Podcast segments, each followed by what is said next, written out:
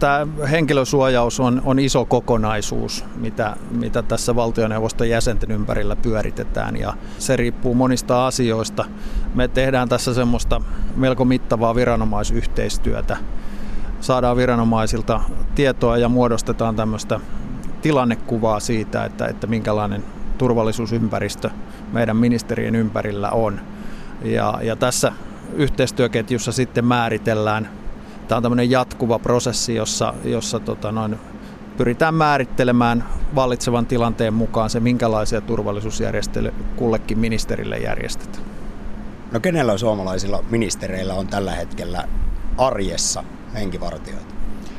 No mä en haluaisi tähän lähteä ottamaan nimillä kantaa sillä tavalla, vaan, vaan viittaisi siihen, mitä äsken sanoin. Eli, eli se on jatkuva prosessi ja, ja, ja se tulee olla joustava prosessi myöskin sillä tavalla, että kun ministerit tässä maassa ovat myöskin tuolla kansalaisten keskuudessa erilaisissa tilaisuuksissa ja turuilla ja toreilla, niin, niin näitä tilaisuuksiakin arvioidaan sitten aina sen mukaan, että mikä tilanne on kullonkin ja sitten tehdään ne päätökset.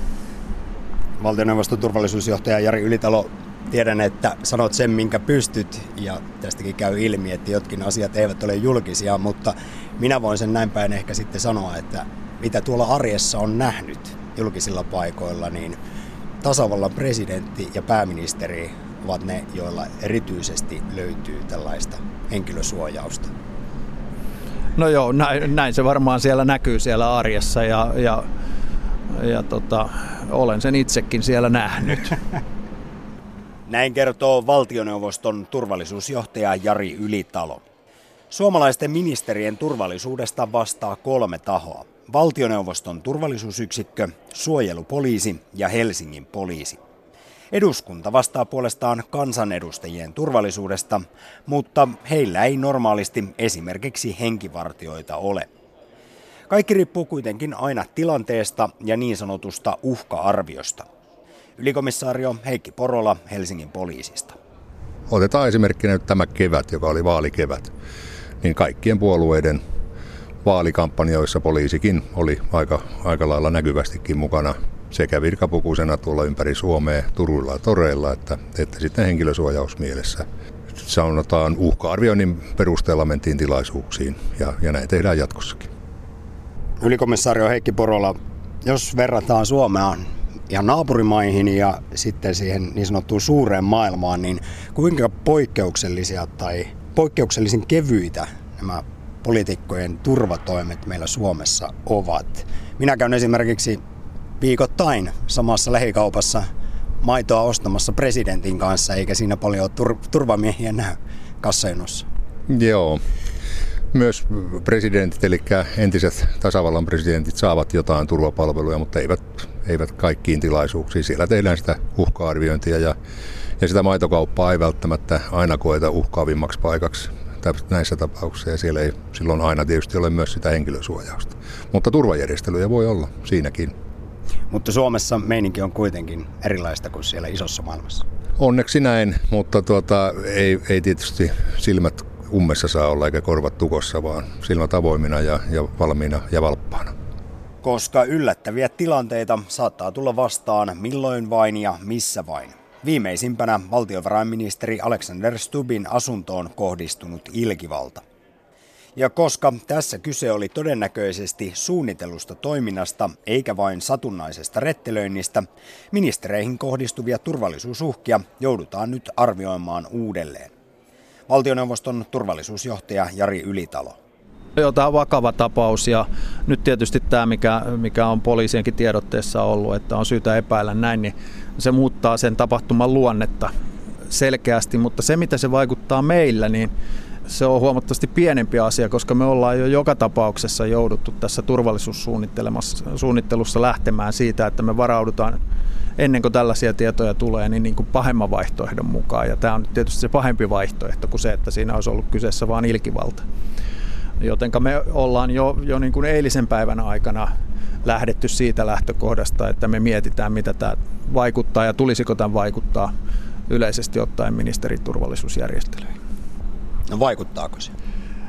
No tämä, tämä turvallisuusjärjestelyt on, on tämmöinen jatkuva prosessi, johon tulee joka puolelta niitä elementtejä ja niitä kun siinä sitten arvioidaan ja analysoidaan, niin sitä kautta saadaan sitten se kokonaiskuva, jonka jälkeen mietitään, että minkälainen vaikutus milläkin tapahtumalla on ja millekin ministerille erikseen. Se, että, että onko tällä nyt Onko tämän suhteen tehty jotain operatiivisia muutoksia, niin siihen mä haluan ottaa kantaa, koska se on semmoinen tieto, jota, jota en julkisuuteen halua antaa. Se voidaan kuitenkin sanoa, että poliitikkojen turvallisuudesta vastaavien tahojen työmäärä on Suomessa yleisesti kasvanut. Ilmapiiri on kiristynyt. Ylikomissaario Heikki Porola kertoo, että poliitikkoihin kohdistuneet uhkaukset ovat lisääntyneet huomattavasti sosiaalisen median aikakaudella. Uhkaukset ja sanotaan vihakirjoittelu poliitikkoja kohtaan ja päättäjiä kohtaan, virkamiehiä kohtaan näyttää kyllä voimistuneen sillä tavalla, että kun nyt on välineitä, missä sitä voi toteuttaa sosiaalisen median puolella, niin sitä tehdään siellä. Ja, ja isot kirjaimet nyt viime vuosina näyttää siinä olevan sitten tulleet käyttöön, eli, eli se kärkevöinti on tapahtunut siellä ja, ja silloin ne on ainakin peitellyn uhkaavia aika usein ja, ja joskus ihan suorastaan uhkauksia. Voidaanko puhua ihan viikoittaisesta uhkailusta, mitä teidän tietoon tulee? Kyllä poliitikoille viikoittaisista ja, ja sitten kun valtiojohdosta puhutaan, niin, niin sanotaan, että ne on suhteellisen tavanomaisia, mutta niin kuin sanoin, niin kaikki eivät ole suoria uhkauksia, vaan on peitellympiä tapahtumia ja, ja, ja kirjoituksia. Silloin kun valtiojohtoon kohdistuu vakavia suoria uhkauksia, niin ne kyllä pyritään ottamaan kaikki vakavasti ja tekemään kaikki, mitä, mitä siitä tekstin pohjalta pystytään tekemään. Jos lähettäjä selviää, niin pistetäänkö sille kirje menemään kotiin vai lähdetäänkö siellä kotona ihan käymään ja kysymään, että mikä se on meininki? No kyllä aika usein lähdetään ihan kotikäynnille niin sanotusti. Kuinka usein sellaista pitää tehdä? Aina silloin tällä. Ja, silloin tällä ja, ja niin kuin sanottu, niin, niin tämä muillakin kuin valtiojohtoon kuuluvilla poliitikoilla, niin, niin tota, tätä ilmiötä tuntuu nyt riittävän.